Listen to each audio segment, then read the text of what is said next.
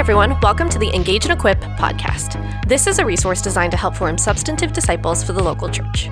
I'm Ashlyn Phelps, the communications coordinator at High Point Church. This episode is part of our Romans devotional plan. As a reminder, this week we're going through Romans 8. Nick and Jill are going to do an overview of this chapter and review some key concepts so far, and then they'll go through some passages and highlight specific theological questions that could arise from the text. As always, if you have any questions, email us at podcast at highpointchurch.org. Thanks for listening.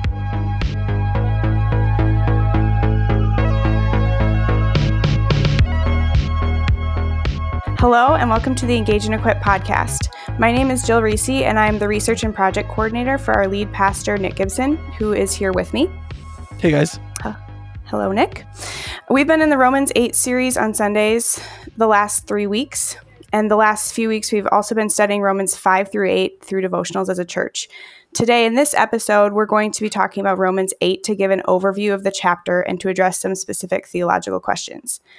Before we dive in, I want you to know that we've been getting general questions about the Holy Spirit and the role of the Spirit, and we're going to address those in a podcast that will come out in the next week or so. So we won't address all of those here. But let's talk about Romans 8. And we are uh, we're Nick, hoping to have a special guest for that that you'll love. Yeah. It's very exciting. Okay, Nick, why don't you give us an overview about Romans 8 and what we've talked about so far?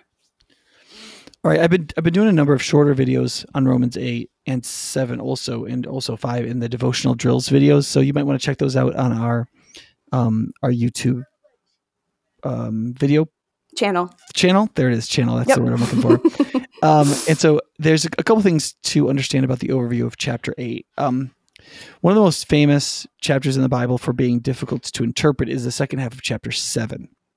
Mm-hmm and it is a chapter that talks about the inner uh, like the inner turmoil in a person who in their sort of inner being sees that god exists and sees that his will and his laws and his demands and his moral seriousness is a, is a very good thing that he he god is what you the word we would use it for this is righteous and so mm-hmm. God has these righteous requirements of humanity, and God exists and is our creator, and therefore is our Lord, that is king over all things. And we see that, that that's good. And yet in us is still this thing called indwelling sin, which is inside of us the desire to reject God's leadership and not to follow the, the demands of his righteousness. Right.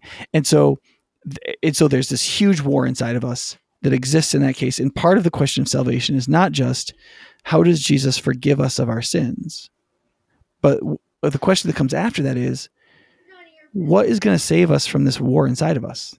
Mm-hmm. Right. The fact that on one level we see that God is real and that God is very good, and that there is also a controlling rejection of that inside of us in indwelling sin, that sin is right there with us, evil is right inside of us, that the line between good and evil, Solzhenitsyn said, runs through the heart of every person.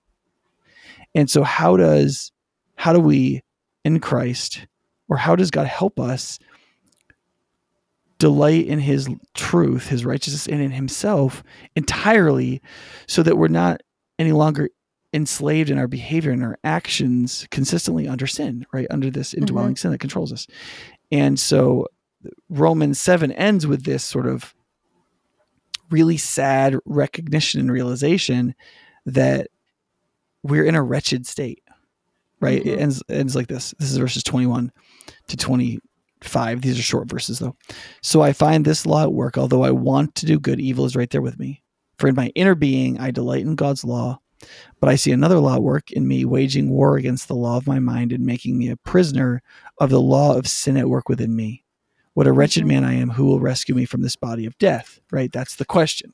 And that question comes out of all those verses. And then he answers the question in verse 25. He says, Thanks be to God who delivers me through Jesus Christ our Lord. Okay, so we know that there's an answer, and we know the answer is rooted in Jesus Christ our Lord. It comes through him. But then there's one more verse before chapter 8 starts where he goes back to the summary of what he's mm-hmm. saying at the end of chapter 7. So then, he says, right? So here's here's the so yes, there's going to be an answer. I will be rescued from this body of death. But let's just be clear about what we just said before we go into chapter 8, which is I myself in my mind am a slave to God's law. That is, I see that it should rule over me. It's right and it's good and it's real and God is real and it should rule over me. So in my mind, what I know, I know that I should be a slave that is under the authority of God's law. He says, but in my flesh or my sinful nature, I'm a slave to the law of sin. That is in what I do, in like what my body mm-hmm. does, what I can get myself to do. I find myself under the enslaving authority of indwelling sin. Mm-hmm. And that is a wretched state. Okay. And the question is, mm-hmm. now what? Mm-hmm. And Romans 8 is an answer to that question. Now what? Right? How does God relate to us in this state? What happens when we find ourselves acknowledging God's truth and even receiving his justification by believing in Christ, but finding ourselves torn in 2 mm-hmm. Is that a necessary state of Christian faith that we may sin the rest of our lives as though we're slaves to sin? Right? As though sin is reigning over us like a king, even though we want Jesus to be our king until Jesus returns? Or is there a way that Jesus becomes king now? Does that make sense? Mm-hmm. It does. So, yes. so all of chapter eight is answering that in various ways.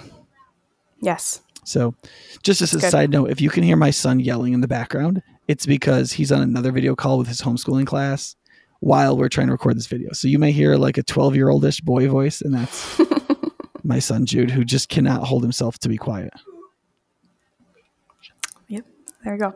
Okay, so uh, okay, how, so that was framed chapter eight. If you get that straight, and so Martyn Lloyd-Jones said it said it this way: Romans eight, or the end of Romans seven, is a is a man or a woman trying to live out their justification in Christ, knowing God is true, but still being under the authority of sin in the body without mm-hmm. the Spirit. That believing in Jesus without the Spirit produces that end of wretchedness, which is why mm-hmm. your your view of Christian salvation cannot simply be Jesus died for my sins, therefore I'm forgiven. That's it. Mm-hmm. Because if you know that, you will know God is righteous and God is real, and in the law of your mind and how you think, you'll know that you should be subject or under that beautiful truth. And yet, mm-hmm. what you'll find is is that your body or your actual actions your will and your emotions and everything that's bubbling up inside of you is a slave to sin still. And mm-hmm. and you, if you really see God's truth, you can't live like that. You'll see mm-hmm. yourself in a state of horrible wretchedness and slavery. Mm-hmm. And we talked to, to, review some more. We talked last time about the word law and how it's used several times throughout this passage. Right. And to speak to what you're talking about that that ruling, the word law talks about is used because of the authority it has over us, both the law of sin and death, right, and the law of um, of God, God's law.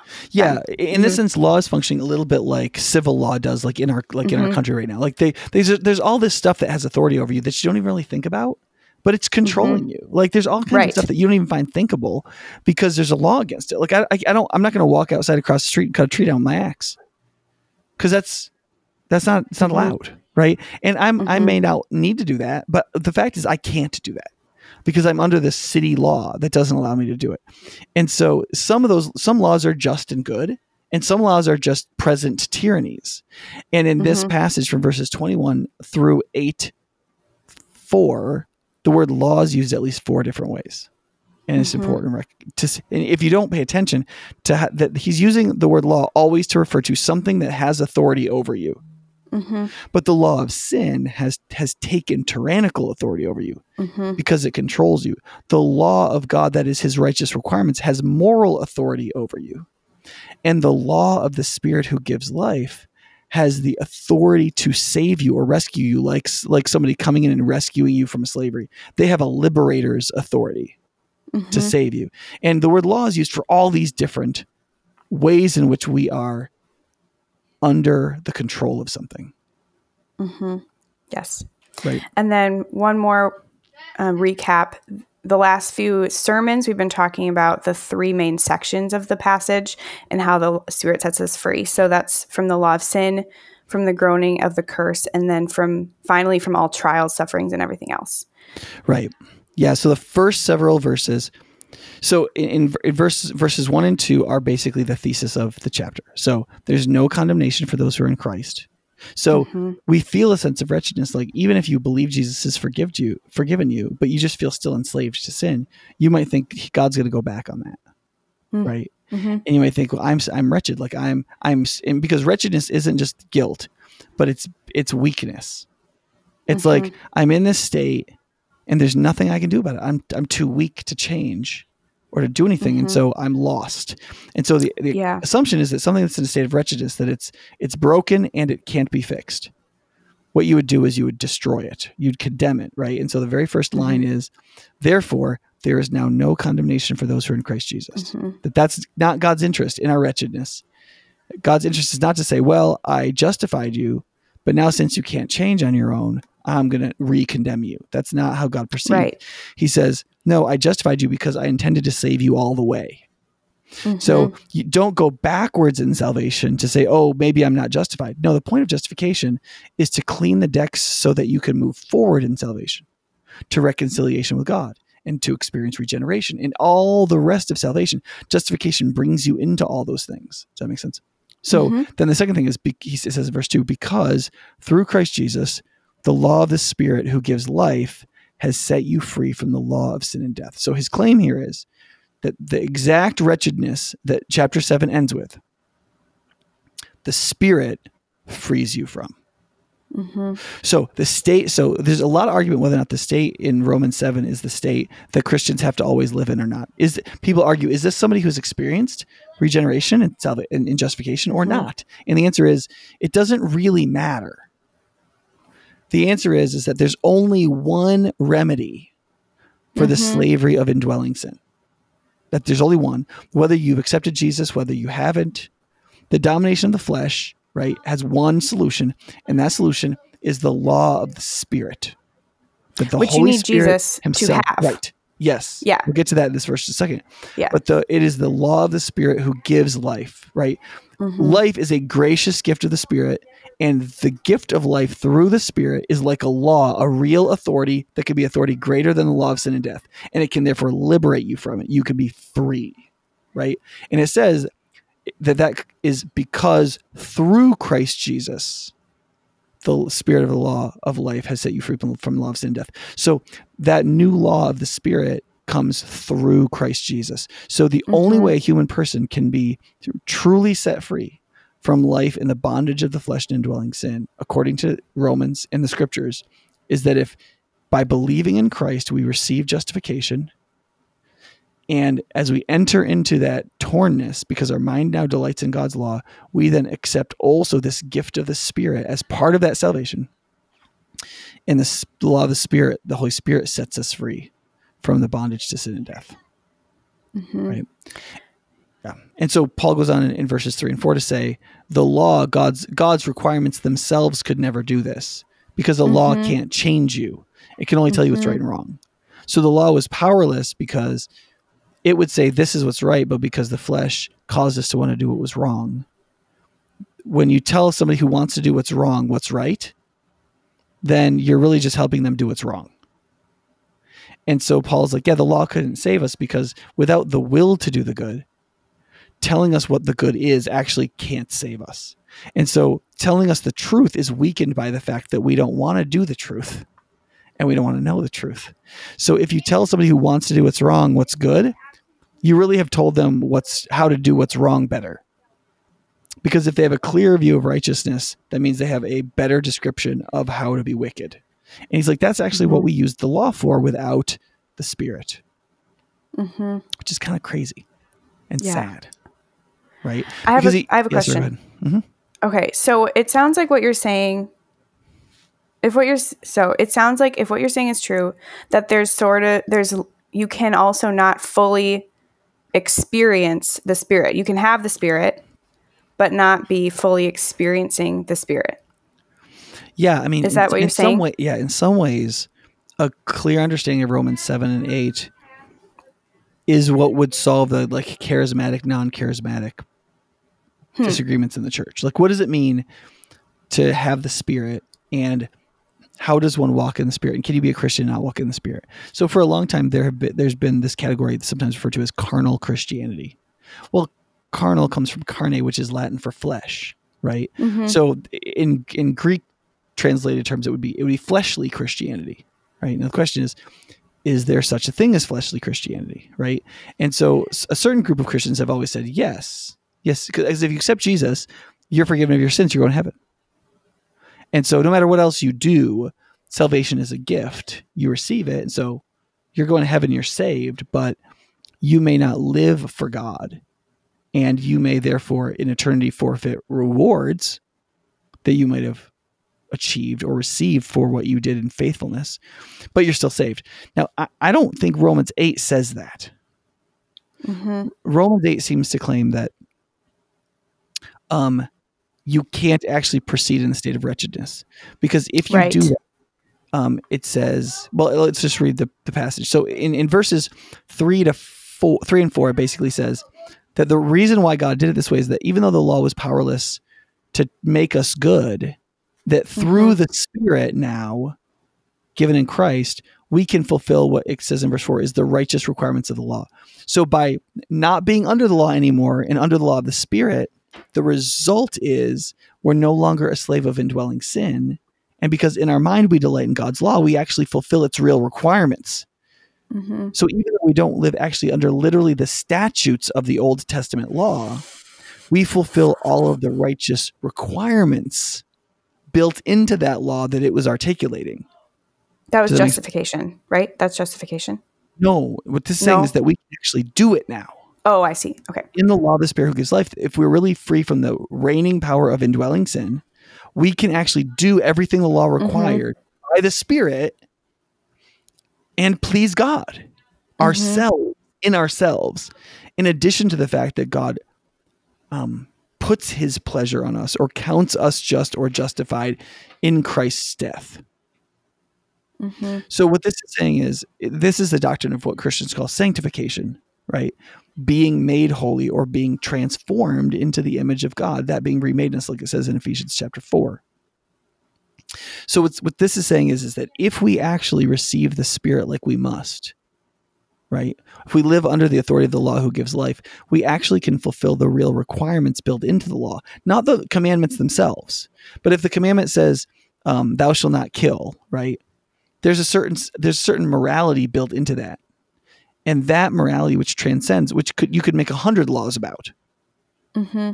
so the, the literal word is ordinance right if you think of that in military terms like a cannon fires a cannonball right the cannonball is the ordinance. It's the thing that's actually fired and goes out of the cannon and the cannon shoots it right? It's what it's what holds it and sends it out.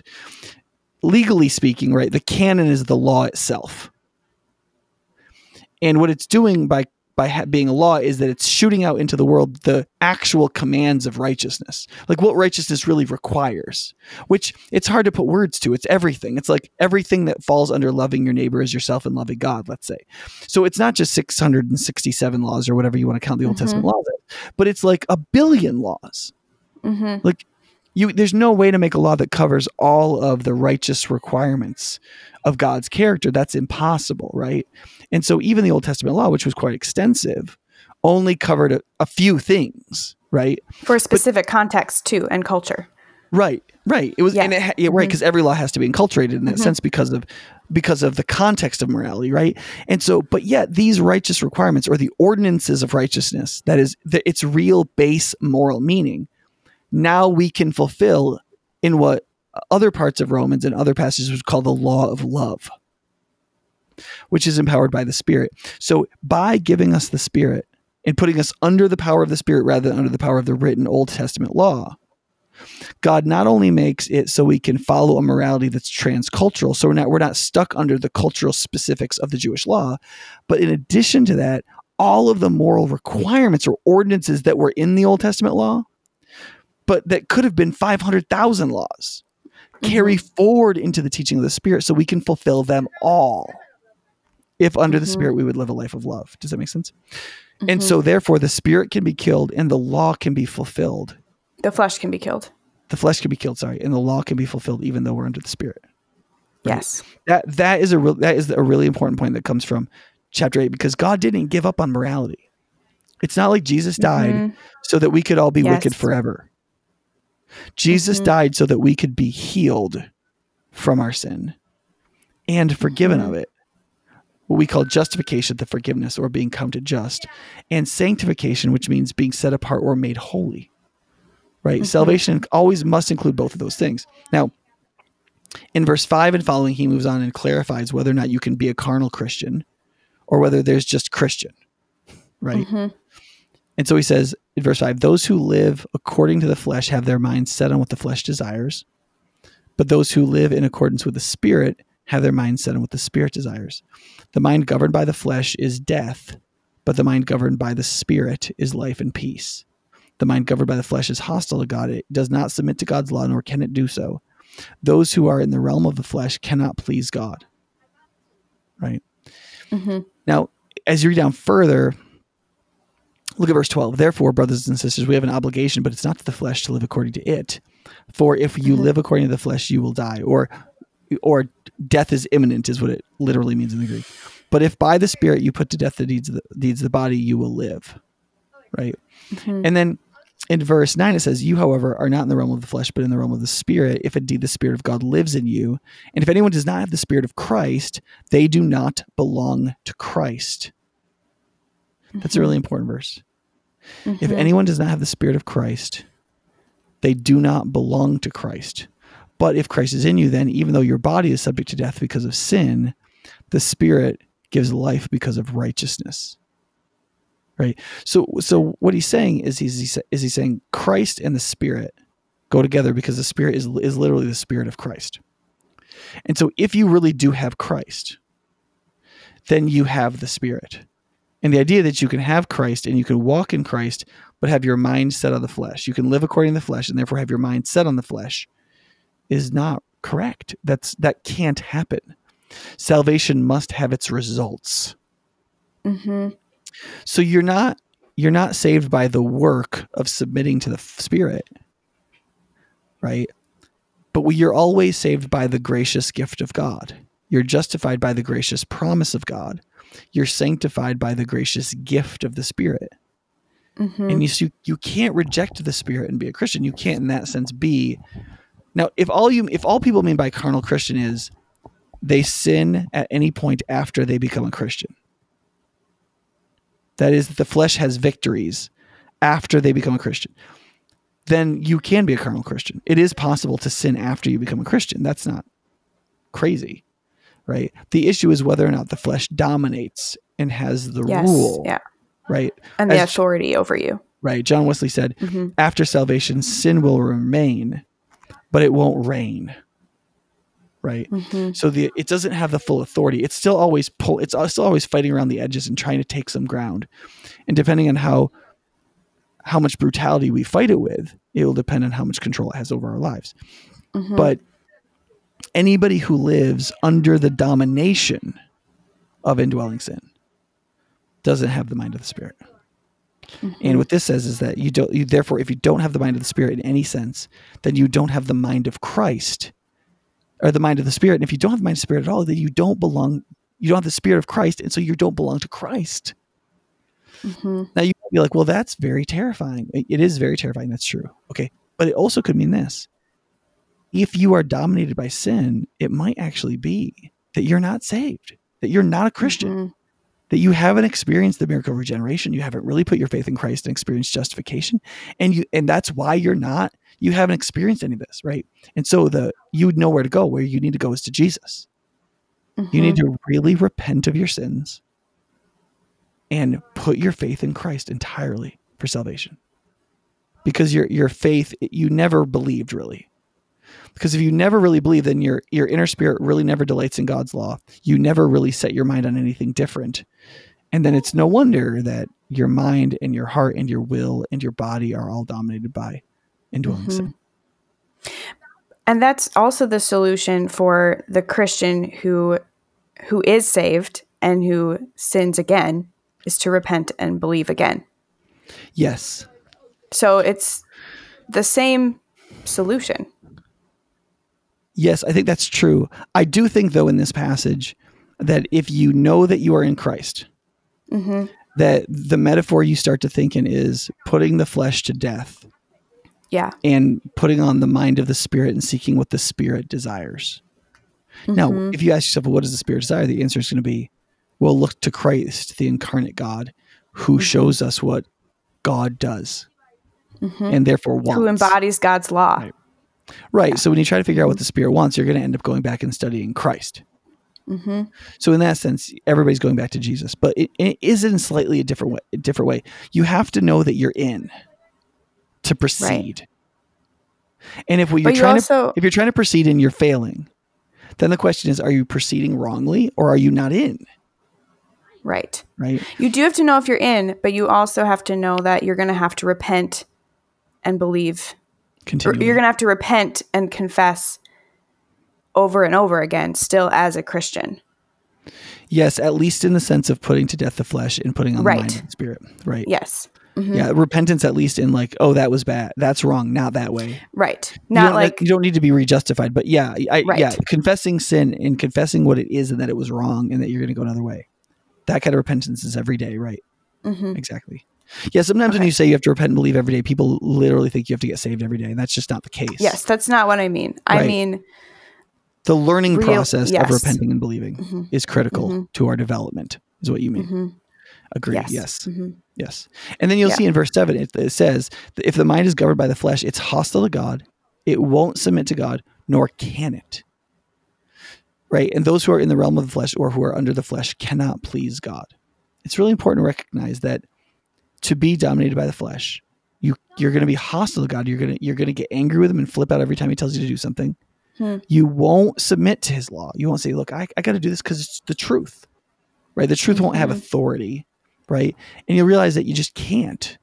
And if that's the case, then the answer isn't to, to try hard more morally. It's to repent and believe in Christ and to turn your mind to the mind of the spirit and away from the mind of the flesh. And like it'll mm-hmm. say in mm-hmm. following verses, to actually put the flesh to death. Mm-hmm. Right. Yeah. That's good. All right. So in verses 9 to 11, the emphasis there really is that the spirit is directly related to Christ, and so you can't claim to have Christ and not the spirit. And additionally, mm-hmm. right, um, the spirit gives the life of resurrection, as well mm-hmm. as the life of being free from the law of sin and death. So, so when you get freed from indwelling sin, and there's there's a new reigning of the Holy Spirit, sin remains, but it can't reign anymore. It can't control you right? You must give yourself to sin from now on for it to control you, right? In that state, the life that the Holy Spirit is giving is the life of righteousness, but He's also the Spirit who raised Christ from the dead. So even though your body is still subject to physical death, your body is still subject to the raising of the dead with the same Spirit who raised Christ from the dead. So the promise of resurrection and the life in resurrection and life in living out righteousness are bound together in the eternal life of the law of the Spirit who gives life. Because when he sets you free from the law of sin and death, he's setting you free from sin and he's setting you free from death. And knowing that you're mm-hmm. free from both is meant to be incredibly freeing and incredibly motivating. Mm-hmm. Right? So that you can walk free. You don't have to be afraid of death. You don't, don't have to be afraid of what you're missing out on in your life ever because it's not worth comparing to the glory that's going to be revealed in you ever mm-hmm. right and so as you as you experience freedom from sin and as you experience the beauty of the righteous requirements of the law how good and beautiful and lovely and enjoyable a thing righteousness is and then as you realize that death is put away in the death and resurrection of Christ by the same spirit who is drawing you to God's righteousness you can just simply walk put your mind on and walk according to the Spirit. And in that sense, the entire Christian life can be narrowed down to just that simple thing. What is what does it mean to live as a Christian? To walk in the mind of the Spirit or to walk according to the Spirit. Except that isn't simple because we all have so many questions about what it looks like. Right. The yeah. statement is simple. Yeah. and I believe it's true, but I, as you were talking, I was trying to think of even just little tiny thoughts like anxious thoughts or little tiny mm-hmm. um, not even just things that our bodies do that i wish i didn't do but right. things that i think and don't even realize i'm thinking because it's so i've been so ruled by it up to this point and what does it look yeah. like to continually put that to death and what does it look like yeah. to um, by the power of the spirit put that to death? Yeah, like where how do we tell what the spirit? I mean, right? I'm it would be so much easier if all it meant to walk in the spirit was, um, just listen to your inner voice. Right. And it's not that. And people get very that. confused, right. get very confused about what, if they're hearing is the spirit or not. And so. Right. And, I, and I'm not saying that the spirit doesn't speak to us. Uh, I think that you, I think the spirit speaks in our conscience and in our hearts. Mm-hmm. And I, th- I actually think that uh, later on in the chapter eight, it actually explicitly says that in this mm-hmm. chapter. Um, but it, but it's more than that. It's it's recalibrating your conscience so that yeah. you can hear it. Because like if your if your conscience is too whacked, then you don't even understand what the spirit is saying. Like right, what he's saying isn't even. It doesn't even make sense to you, right? And so, and in some ways, like we all struggle with figuring out which voice inside of us is the voice of the spirit. Mm-hmm. And mo- the way most people do it, it they, and they don't think about it this way, but it's the stuff that seems most like the Lord. Right. That is yeah. the Lord Jesus or the Bible. They go like, "Oh, that mm-hmm. that really sounds like God. Maybe that's mm-hmm. that must be the Holy Spirit." Or there's some kind of drama that we create that like people feel like they really want to do one thing and then they feel like something inside of them is saying do the opposite. And they can't think of what inside them would have said do the opposite that sounds like a uh, like an uncharted voice. It doesn't sound like the voice of devils because it's not wrong, a bad thing to do, and mm-hmm. it's certainly not their will. So mm-hmm. it, then who where is it coming from, right? Yeah, right. Yeah. And so that's one way people feel like they can say that well, that's the Holy Spirit. there that's I think that happens for sure. But I also think that it's possible. I've also seen people engage in manifest foolishness by means of that mm-hmm. way of mm-hmm. thinking as well. Mm-hmm. And I also think it doesn't work later on in your Christian life as the Holy Spirit works in you because more and more the sound of your conscience is going to sound more like the Holy Spirit. And the two may not be as obviously distinguishable as your Christian life advances. Mm-hmm. Yeah. So in killing sin and the flesh in us by the Spirit, what what does that process look like? Because I I think I mean I th- I know what I have done, but it looks like um, confessing sin, which I know because of God's law, which is spelled out in the Bible and through the conviction of the Spirit. But then um, I think it then killing it looks like prayer for strength. Like there's multiple layers, right? There's like mm-hmm. you you need to pray, you need to ask for help from the Spirit, and you need to look to um, the the word to see what God's revealed will is, but the Spirit also helps us understand that. And yeah. so I think what are what are the ways that the Spirit does work on our behalf in helping us kill in, in the flesh and sin in us? Like if it's not we can't we can't always rely on it being a voice. So what do we know we can rely on? Yeah, I mean, I mean, so the the verse, the verses you're thinking of here in verses 12 mm-hmm. and thirteen. Verse thirteen says, "For if you live by the flesh, according to the flesh, mm-hmm. you will die." Literally in Greek, it's your death is imminent. The next thing mm-hmm. is your death. But mm-hmm. if by the Spirit you put to death the misdeeds of the body, you will live, or mortify the deeds of the body. That is, that is execute them. Put to death there means to mm-hmm. like execute in the judicial sense. Um, mm-hmm. so in one sense, I think so in terms of biblical interpretation, right, the first thing you do is if we look at the wider context, does the Apostle Paul tell us what he means mm-hmm. by putting to death the misdeeds of the body? And the answer mm-hmm. is no. Right. Um, right. He moves. He moves on to a different, different idea mm-hmm. um, about how do we know we're children of God, and and some things like that, which we'll get to in just a second. But he doesn't really explain what put to death means, which means that he believes the metaphor is itself sufficient. Mm-hmm. Otherwise, he would explain it. So he wants you to picture the action of a judicial execution, like a crucifixion, let's say, where you nail somebody to a piece of wood and there's blood splattering everywhere and you're pounding in nails and so on, right? There's a certain amount of horrific brutality to that. And that's intentional, right? So he's mm-hmm. saying that you need to attack the flesh and indwelling sin by the power of the spirit. That is whatever strength you find in you, right?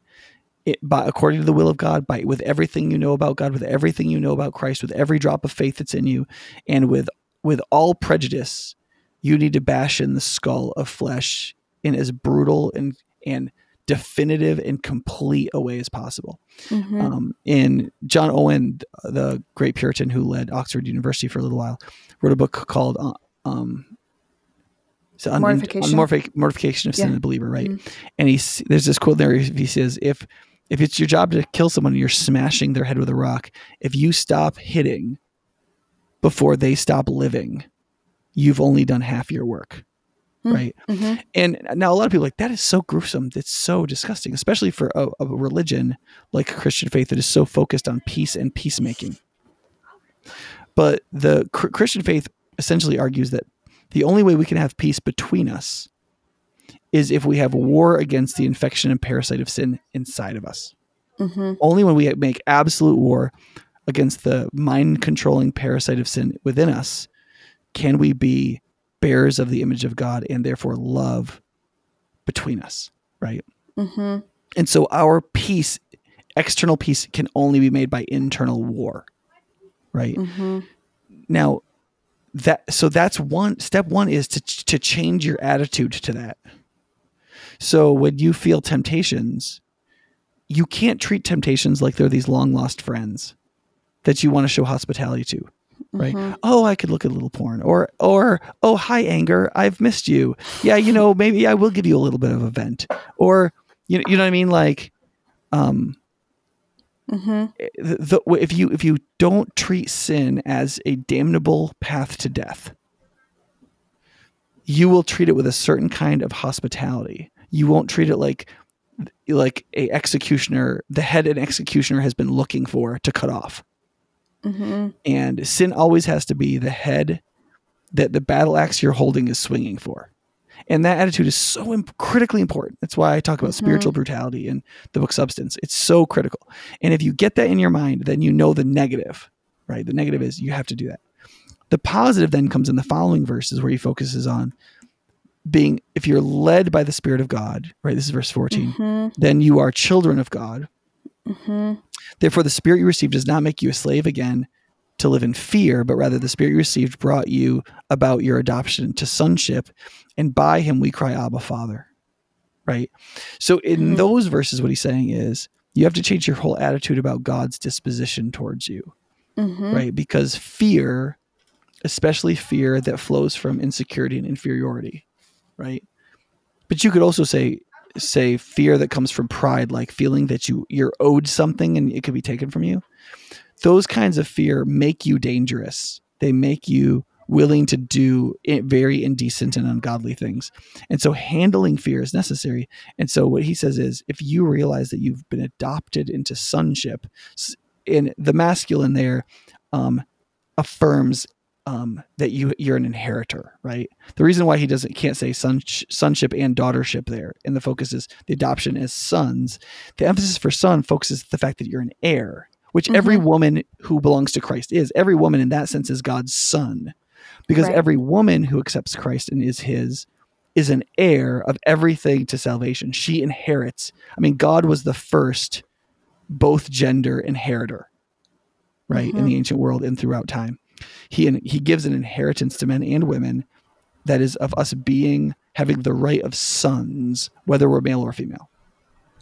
And therefore we can come to God as our Abba Father, as our the one with all the resources, as the one who cares about what we have to accomplish. So as we're struggling in this war against sin, mm-hmm. we do mm-hmm. so now under the fear that at any moment God will stop loving us because we've failed too much but we live under a state of absolute acceptance in Christ so that we can mm-hmm. turn to God in any of our difficulties in this war and feel mm-hmm. that we are worthy.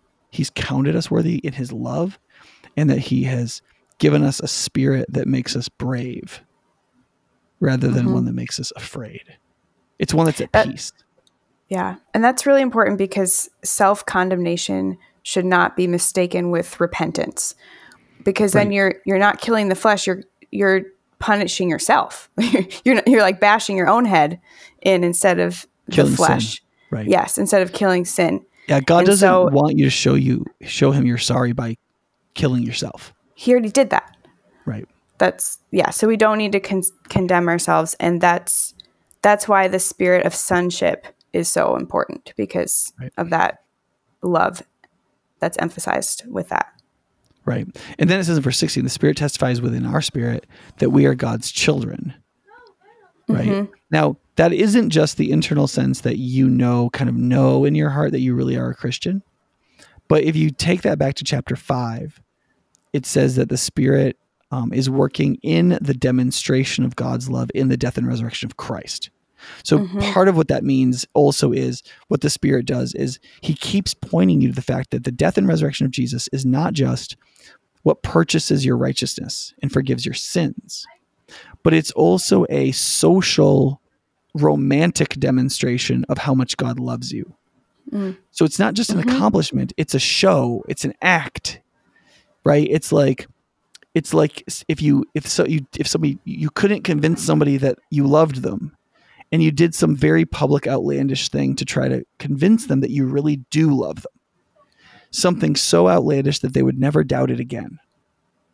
That's what the death of Christ is supposed to do if you we really get it. Mhm. And the Spirit's trying to press that in us and help us see that because the natural human thing is to hear about Jesus' death, that Jesus died for your sins, right? And be like, oh yeah, Jesus died for my sins. And it becomes a cliche.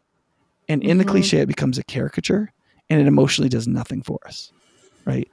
What the death of res- in resurrection of Jesus actually is, is this incredibly important dramatic event that's supposed to do everything for us emotionally. And yet it, it tends not to because of how lazily and how compartmentalized we look at it. Mhm. And so the Spirit is trying to help us understand that we're the children of God and we're the children of God in this dramatic way, right? And so, therefore, if we understand that and that we are the children of God in Christ, like it says in verse 17, then even though we're going to walk through the sufferings of Christ, we'll still know that we're going to walk uh, in his glory ultimately. So, Mhm. this is now if we are children, then we're heirs, heirs of God and co heirs with Christ, if indeed we share in his sufferings, so that we can share in his glory. And so with the same path of Jesus is the path that we're taking because we're real children. And so later on, he's going to say, Well, don't you see, though the path of the real son was suffering before glory.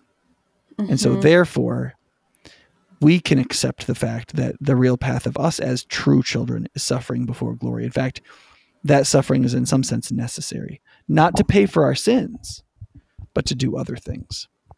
For mm-hmm. Jesus, it was to bring God's redemption to others, right? If our fa- if the one who is now our Father is the one who redeems men and women, then the minute we become Christians, whether we want to or not, we are children of the one who redeems people. So, what is our work? Well, it's our Father's work. We're heirs. We're we're part of this.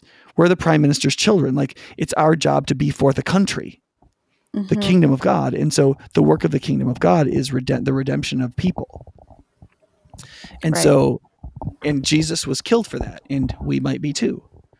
But all of our sufferings have, are pointed at these redemptive ends until our ultimate glorification.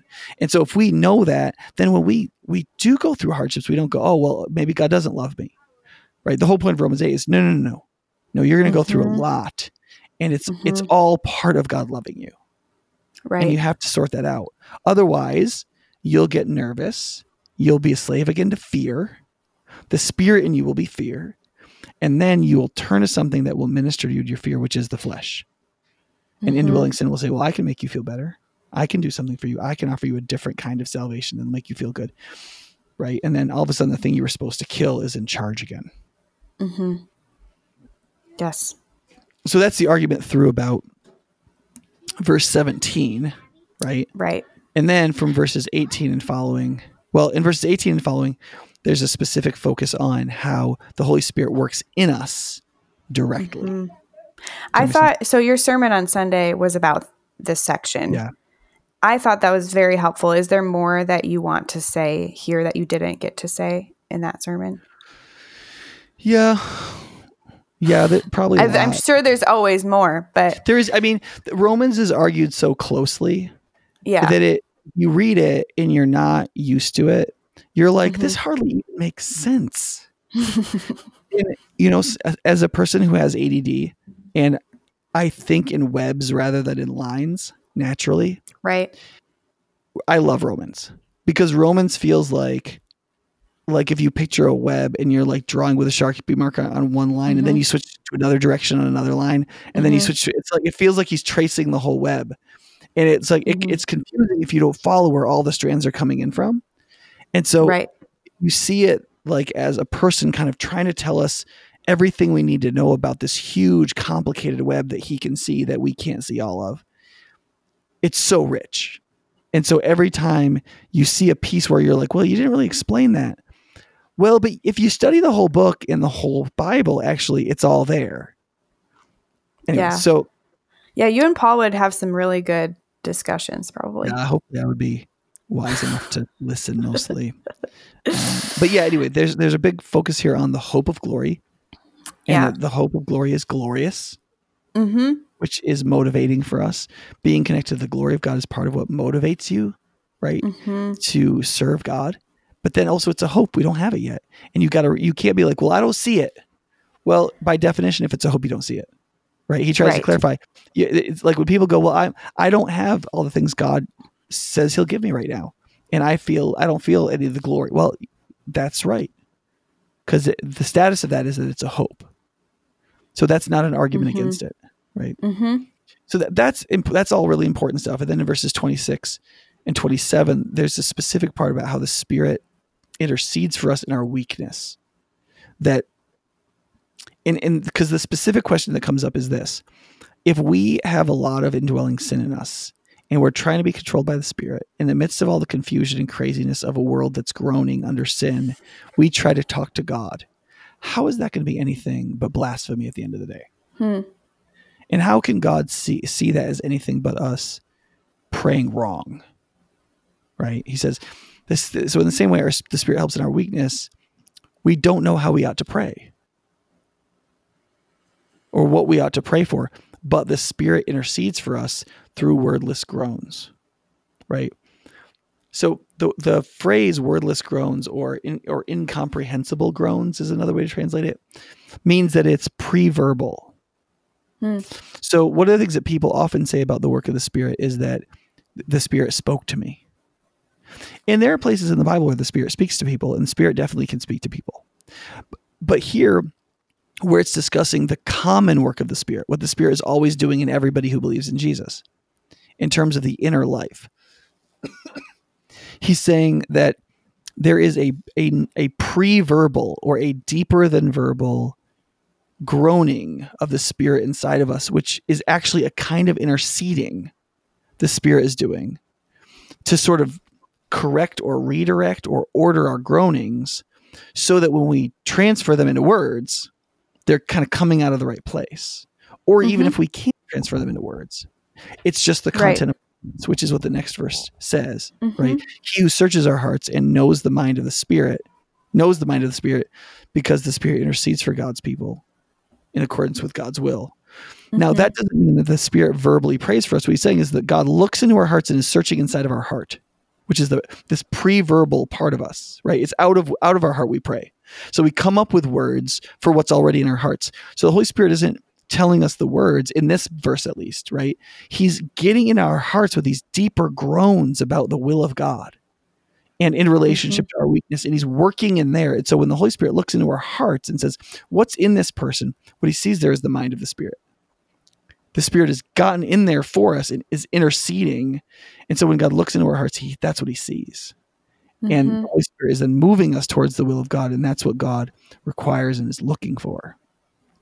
And so when God yeah. looks at us and hears our prayers and so on, he finds himself pleased. Yeah. Right? Because of the Spirit. Right. Mm-hmm. So the next section in 28 through the end of the chapter, verse 39, as I was reading, I noticed that the Spirit actually isn't mentioned. Um, right. And is that just my translation or is that true? That is, in fact, the case. That is the case. Okay. Yeah. So how is the spirit at work in being more than conquerors, which is the theme of this part of the passage? And how does that tie into what he's been talking about so far? Right, right. The emphasis still here is on how God relates to one who's in the state of wretchedness, right? Mm-hmm. Holistically. And so from verse all the way through verse, what is it, 27, a huge emphasis has been on all these works of the Spirit. But now he's coming to the point where he's explained all these different ways God is working, both in Christ and in his Spirit, right? And now the argument is is getting to the point of what is God actually doing for us? And in verses 28 to 30, he basically goes because you see, he's been talking about how we have to relate to the Spirit, right? Mm-hmm. And so you could start to say this after you read those verses man, this is starting to sound like us earning our salvation again. Hmm. Right? Everything he, Paul has said all the way through this epistle, he's been basically saying, you can't earn your salvation. It's a gift. God gives you the gift of salvation through Jesus Christ, right? Mm-hmm. And but now we know we have to walk in the spirit. We have to put to death the flesh or indwelling sin. Mm-hmm. And we have to, right? And you could be like, well, And if we're not doing that, we don't have Christ. Right. He says that. Right. right. It's necessary for salvation, right? Mm-hmm. Or it's a, it's a necessary part of salvation, right? Mm-hmm. It's a it's a conditional confirmer, right? It's not a condition to be saved, but it's a conditional confirmation that you are saved, right? Now, so in verse 20, so in verse 28, he gets back to the emphasis on how this is all of God. Mm. The fact that you are participating in it and that you must participate in it does not take away from the fact that this is all a free act of the generosity of a loving God. So in verse 20, he says, And we know, right? The Holy Spirit points us towards the will of God. He says, And we know that God, in all things, God works for the good of those who love him and who have been called according to his purpose. Right.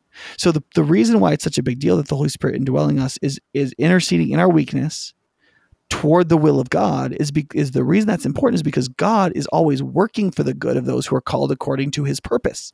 Right? His will and his purpose are essentially the same thing. What he desires and what he's working in his purpose. So by the Holy Spirit in our weakness interceding for us and putting us in to- towards God's will, we move into this working that God is doing for those he's called to work for their good. Mm-hmm. Right.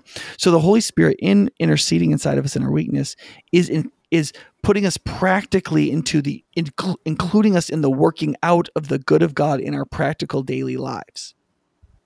So that the good of, of God we are experiencing is not just our status as justified, but that we're actually entering into God's providential workings by the mm-hmm. Spirit so that we're right where we need to be as God is working His will, so that everything is being worked for our good while He's working His own purpose.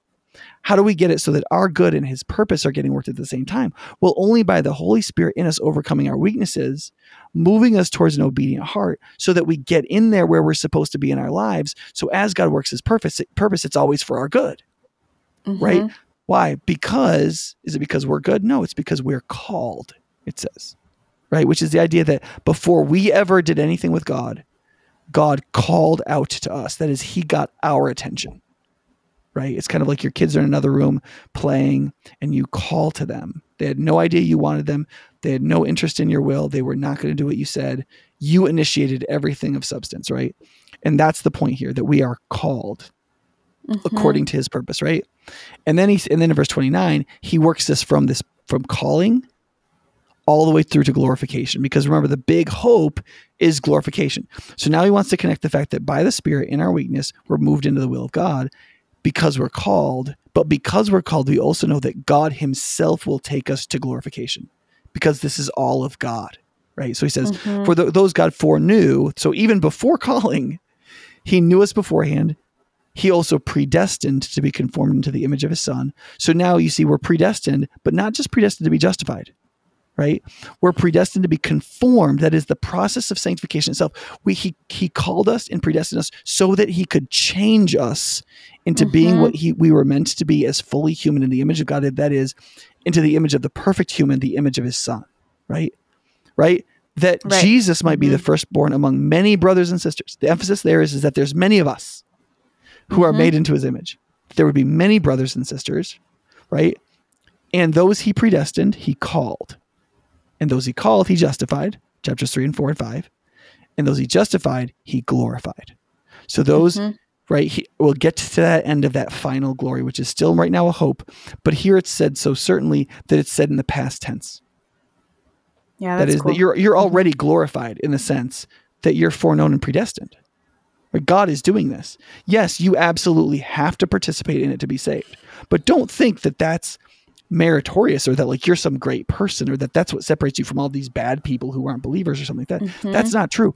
What's true is, is that God foreknew you, predestined you, He called you so that you would be conformed in the spirit to the likeness of his son and because he that was his ultimate goal that you would be just like jesus because of that he predestined and called you and then he justified you now notice here the point he's one of the points he's making is your justification serves the purpose of your of your of your being conformed to the image of the son not the other way around he doesn't make you like jesus so that you could be justified mm. your mm-hmm. justification mm-hmm. that is your forgiveness is not for the purpose of just for you to be forgiven. It is for the purpose that you could be reconciled to God, be his child, receive his spirit, and be transformed or conformed into the image of the most beautiful thing a human being can possibly be in full humanity, the image of his own son.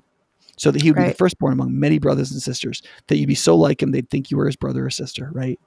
And mm because of that, you were foreknown, predestined, mm-hmm. called, justified, and because you were justified, he will take you all the way to being glorified. That mm-hmm. is your great hope. And so that claim that it's all of God again resets this notion that you can easily misunderstand the process of sanctification and think it's because of your work. It's not because of your work. You are not making yourself be sanctified. You are receiving the new spirit of the law mm-hmm. of life. And then under his authority, you're just walking out what it means to have the mind of the Spirit and to live according to the Spirit. That's all you're doing. Mm-hmm. All the resources are from God. Yes. This is all mm-hmm. still salvation by grace through faith. Mm-hmm. Right? But it will always produce the transformation of the soul and the works of righteousness. Always, always, always, always, mm-hmm. always. God doesn't plant dead seeds. Right? Is so, that. Yeah. Do you have more to say? I always have that? more to say. Go ahead. Okay. So in the next few verses, um, he's I'm going to read it, verse 31 and 32. He says, What then shall we say in response to this? If God is for us, who can be against us? He who did not spare his own son, but gave him up for us all, how will he not also, along with him, graciously give us all things? Is that, is the all things at the end of that, those two verses, is he talking about all the things that go along with justification? in our salvation. So it's not just justification, but it's the spirit, it's the it's sanctification. Is that what he's talking about? Yeah, I think it's everything requisite for salvation. There okay. and therefore conquering and therefore ultimately glorification. Right. That every okay. everything we need from here to there, whatever here to there mm-hmm. is, he gives us. Right? Because he's mm-hmm. saying this. He's like, listen, let's say you needed 10 things. Okay. They're all different. One is you needed somebody to let their their child be killed. Now their their child was willing to do it, and they were their child was glad to do it for you, but their own child had to be sacrificed for you to live, right? If they are in that much, and then in addition to that, that you also need a shovel. You think they're going to be like, well, you can't have the shovel. Right? You see, mm-hmm. the, the mm-hmm. point of this passage is saying, listen, if God is in, for for for giving up his son on our behalf. Now, Jesus, the son is perfectly willing, but it's still a terrible thing and an, an incredible mm-hmm. gift, right? And so God gives his willing son to be sacrificed for our salvation. If God is in for that much, how could you how could anybody think that he isn't in for whatever else it takes to mm-hmm. save us, right? That's why Romans 5 can talk about the death of Jesus as the great demonstration of the love of God. Mm-hmm. Right? The point here is because what he's saying here is is like the main emphasis here is that the only thing that can destroy a believer or somebody who really believe wants to follow God is the loss of faith. Is a, is not to persevere. It's the only thing that can do it.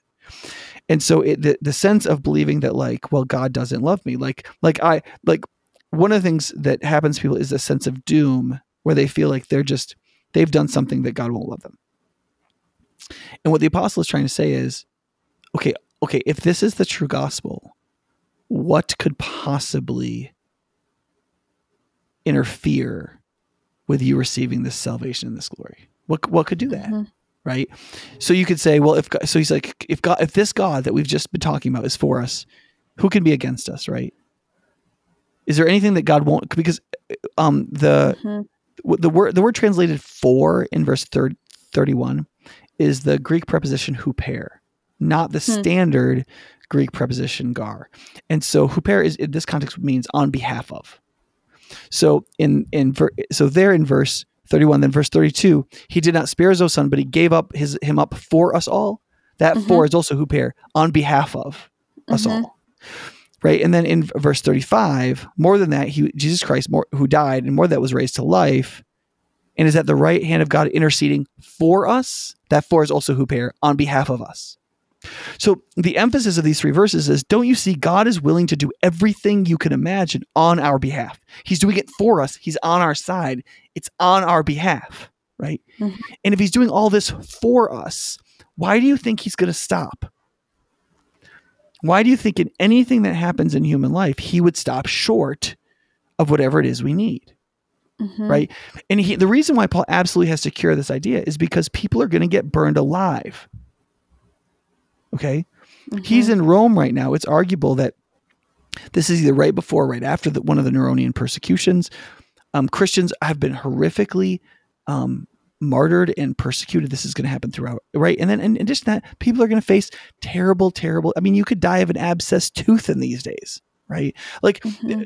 life is is not obviously God laying out the green, the red carpet for everything to go wonderful for you, right? Mm-hmm. And so this idea. So so you could say okay if god is for us who could be against us? Well in terms of power nobody god's god right? And if he gave his son there's there's no issue with how much will he has in this thing. Okay so well right. then then can something somebody come between you morally? Mm-hmm. can god be soured on you and see you as a bad enough person that he wants nothing to do with you? He's like well, wait. Who's the judge here? God is the one who justifies. Mm-hmm. god declares us righteous. So how is any charge going to come against who the one whom God has, it says, chosen. Mm-hmm. Right? So the one God mm-hmm. foreknew, predestined, and chose, he's also now justified. So how is there going to be a legal problem like that that we're going to be re-morally mm-hmm. condemned when God is the one who's the just, the judge, right? And he's like, now in relationship, what about in relationship to condemnation? So so if no one can accuse us, what about our deserved punishments, like being condemned? Mm-hmm. Well, Jesus Christ died for us, that is, died for our condemnation, mm-hmm. but more than that, was raised to life. Now, the emphasis here isn't on the fact that he was raised from the dead, and so we'll be raised from the dead. The emphasis here is the next line and is at the right hand of God and is also interceding on our behalf. Mm-hmm. So the mm-hmm. point is, is Jesus died f- at the death for our condemnation. So he's been condemned on our mm-hmm. behalf. So we no longer receive it. But in addition to that, when he was raised from the dead, he didn't just get raised from the dead generally so that he could like go on vacations. He was raised from the dead to go to the right hand of God the Father and be our interceding advocate. So who's mm-hmm. going to come and condemn us when we have a advocate literally at the right hand of God saying, "Uh-uh, no, no, no, I took that condemnation." Yeah, which so gets back at verse that's answering verse or yeah, verse 1, 8 1. Right. About condemnation. Right. So For, God will give us everything we need. He's demonstrated that already because he gave us his son. What would he not give us if he's given his son? Well, okay, if he has the power and the willingness to help us, what if our relationship was soured by a moral conflict? Well, that's precisely what Jesus came to deal with. Hmm. Because he died for our sins and rose for our justification, God, the righteous judge, has justified us. And our condemnation has been put on Christ. And Christ is at the right hand of God interceding on our behalf in relationship to that condemnation itself. Mm-hmm. So there's mm-hmm. no there is no way that we can be destroyed in our relationship with God because of our sin. Mm-hmm. Does that make sense? So then the yep. question is, okay, wait. The reason that all works is because of God's character, it's his disposition, his love. So Paul says, okay, now what this really comes down to is this. Can anything separate us from the love of Christ? Because if Christ is the perfect advocate at the right hand of God, so that no condemnation can come and nothing can destroy our justification, and God will give us everything that we require because He intercedes for us. Is there anything that can stop Jesus from doing that? Is there anything that can separate us from the love of Christ? Right?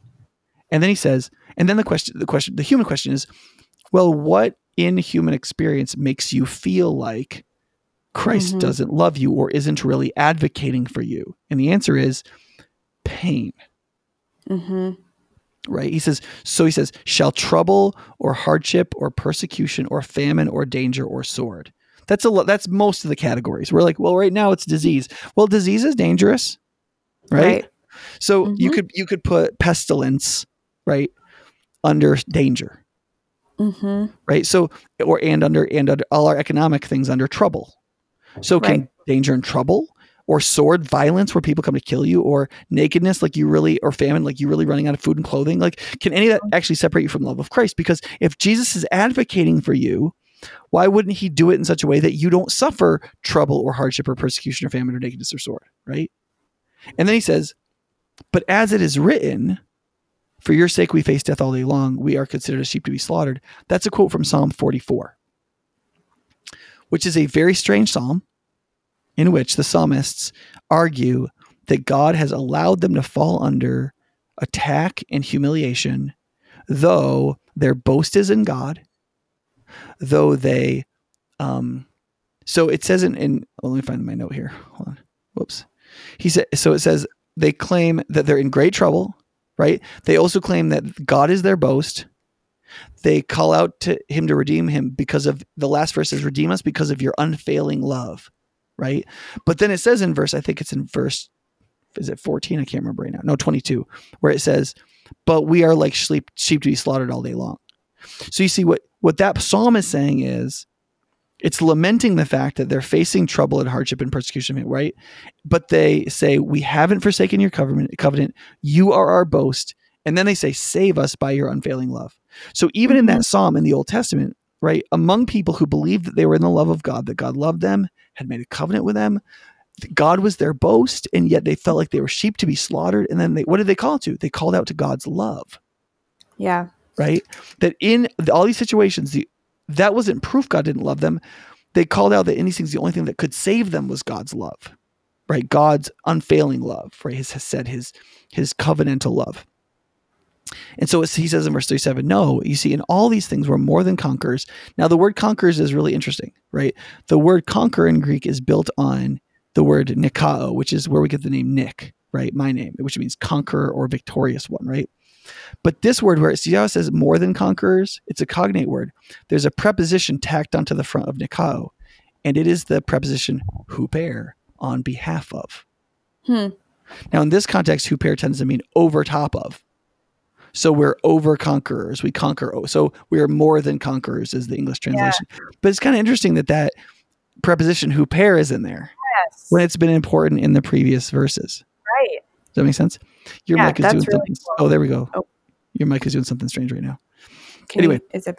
Okay. It sounds better. I think you might need to talk louder. Okay. Anyway, the point is, is that he says, therefore, we're more than conquerors through the one who loved us.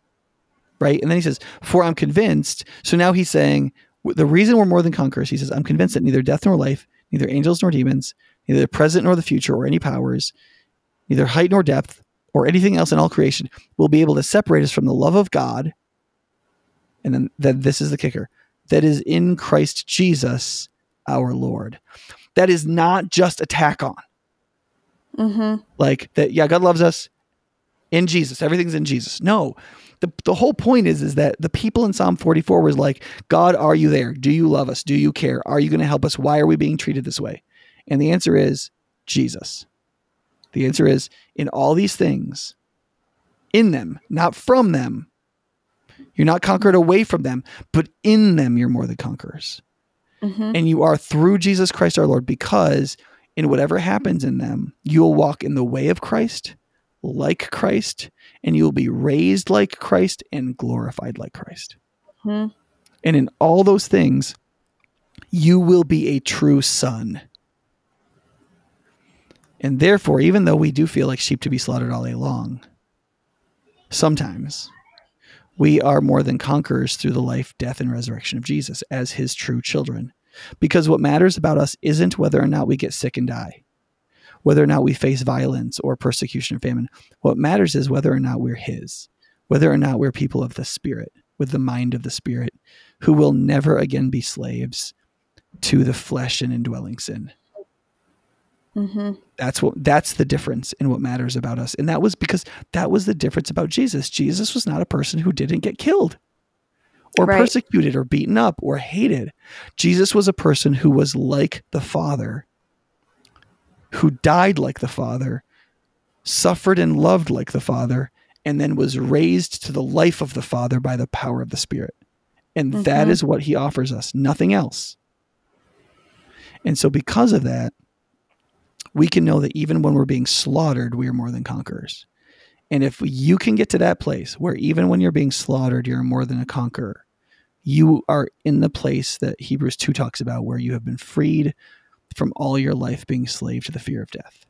And people who are truly no longer afraid of death, the only thing they they would be afraid of is to dishonor the one of whom they are they are in his image by giving up the fight to kill indwelling sin and to not live under the life and peace of the spirit. That's their greatest fear. That dishonoring of their own soul and their own being. That person can do anything. Mm-hmm. Not even death can conquer them. Mm-hmm.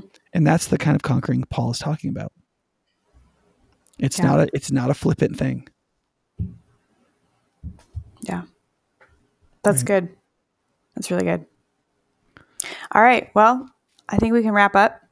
And you can check out the devotional drills videos for more of how to do this work of exegesis yourself and, in um, breaking out the words and the sentence structures and interpreting what it means for yourself.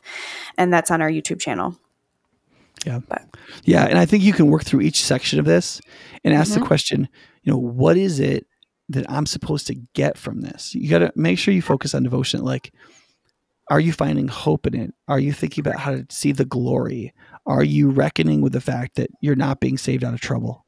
Mm-hmm. You're becoming a con- being made a conqueror in and through trouble. Like those kind of realizations are really fundamental because if you make them and you they really get down into your bones, then most of the troubles in your life really feel like flippant silliness. Mm-hmm. And when that happens, then you're not getting shook around by everything. And you can mm-hmm. actually be in the moment and choose how God would want you to be. You can be a person from a like a really strong center, knowing that you are on the road to glorification, chosen and loved. And that will make for a completely different life. Mm-hmm. And it's a kind of life that is yours. You, it's you're an heir to that life.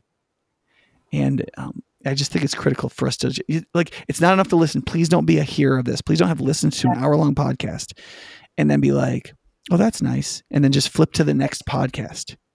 Right. If something doesn't reckon in you, then then the beauty and the gift of this you aren't receiving. Right. Yeah, that's good. Makes sense. Yep. All right. All right. Thank you. And we will see you guys next time. Sounds good.